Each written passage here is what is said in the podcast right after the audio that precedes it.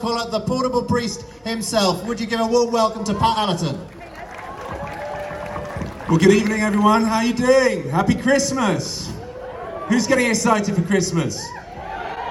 And wasn't it good to be singing? I've forgotten what it's like to sing in public with other people rather than just in the shower or wherever else you tend to sing.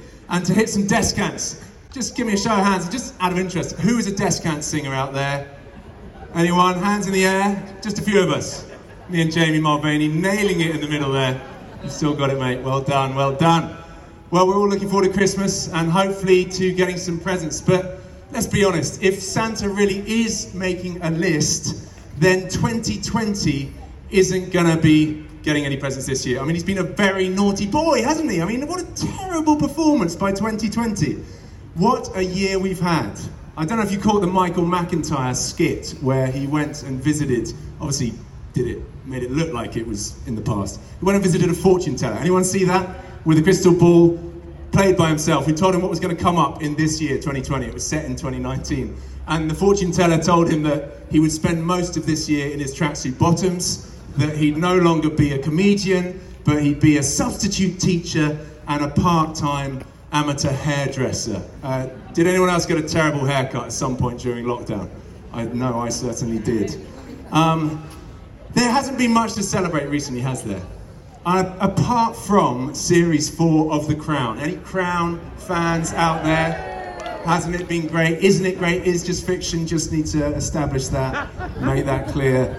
But other than series four, of The Crown, not a lot of highlights recently. But did you know that that is what corona means in Latin? That corona means crown.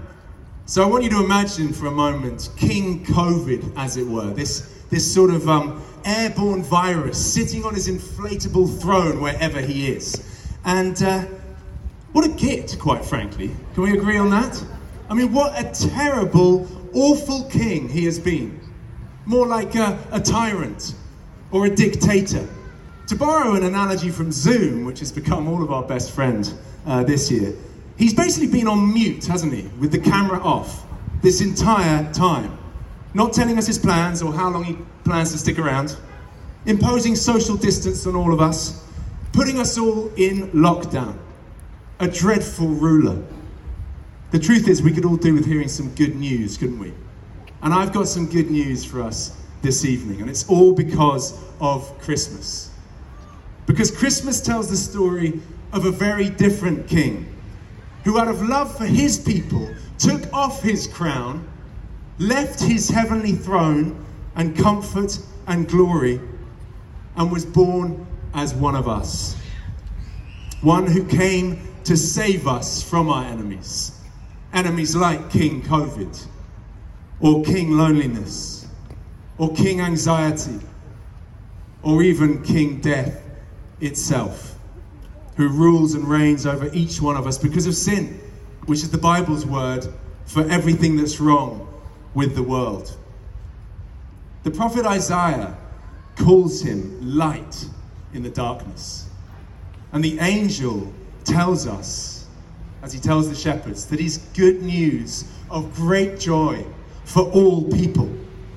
Because in the coming of this king, we learn of a God who, far from being on mute, speaks loudly and clearly of his purpose and mission to seek and save what was lost, to bring heaven and earth together, to bring comfort and joy to all.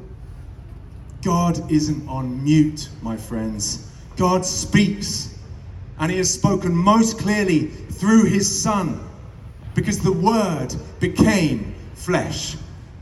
And in the coming of King Jesus, we learn of a God who, far from socially distancing, draws closer than any philosopher or theologian could ever imagine possible, joining his very being, his divinity, with our weak and frail humanity. In the birth of Jesus, God took on flesh, crazy as it sounds, and embraced himself to us forever in all of our mess and our doubt and our brokenness. What's Christmas really all about? It's about God hugging humanity to himself. And who could do with a hug this evening?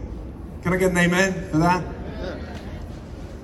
And at Christmas, we also learn of a God who, far from imposing spiritual lockdown, though our sins and our faithlessness deserve it, offers us a greater forgiveness and freedom than we ever dared hope. He's a king who came to serve, he's a king who came to die on a cross in your place and mine, paying the price to set us free only to rise again three days later and offer us life forevermore. The people walking in darkness have seen a great light. On those living in the land of the shadow of death, a light has dawned. We've been walking that land for some time now. But in Christ, a new day has come. And if you listen carefully, perhaps even now, you'll hear him knocking at the door of your heart, inviting you to let him in. Will you? In the first lockdown back in the spring, when churches were shut, um, I had the joy of getting out and about on my tricycle, uh, taking a hymn and a prayer to the streets of London. And I got nicknamed the portable priest by the media. They didn't have much else to write about. Uh, and I went out in all 64 times.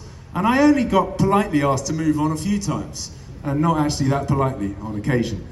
But the vast majority of people, I'm pleased to say, welcomed it, responded to it, received it, because something more was going on in those moments. It was as if God's presence was right there with us, drawing near, touching people where they were at. I got so many messages and comments saying things like, I'm not religious, but I'm really touched by this. Or I've got goosebumps. Or I'm in tears. What was going on? Well, I don't entirely know. But I think God was drawing close. And He was letting people know that He's real. And He wants you to know that too. Because that's what Christmas is really all about. You see, it's more than just a warm, sentimental feeling, though we love that. It's more than carols, mulled wine, and mince pies, though we look forward to those, Jago. Uh, it's more than family, friends, and turkey. Christmas is about Christ, the humble King who left his heavenly home to come and find and bring us home. And we can each receive him today with the life and hope he brings. Because to those who received him, and any who receive him today, to those who believe in his name, he gave the right to become children of God. You can become a child of God today. All you need to do is welcome and receive King Jesus. Shall we pray? I hope that's all right. Let's just take a moment. And you see, there could just be a couple of people here this evening, and you just know in your heart of hearts, you know, you haven't received Jesus. You haven't welcomed him as King, but you want to. You want the life he brings. You want his presence with you. And I'm just going to pray a very brief prayer.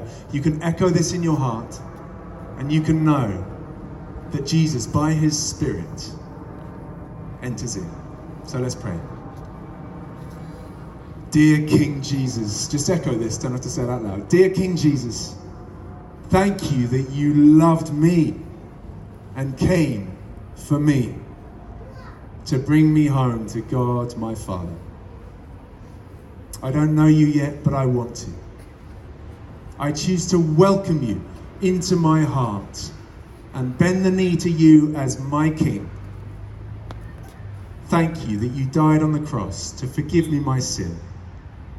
I now turn away from all that is wrong and turn towards you, choosing to follow you from this day forward. Please now come into my life by your Holy Spirit and be my Lord and King forever. Amen. Amen. Well, thank you so much, folks, for listening. If you did pray that prayer, let Jago know, or Jamie, or one of the team, or your friend that you came with. God bless you, and have a very happy Christmas. Jago's hair's out. It's wonderful to see. Always a fan. Thank you, Pat. Let's give him a round of applause. Thank you so much, Pat.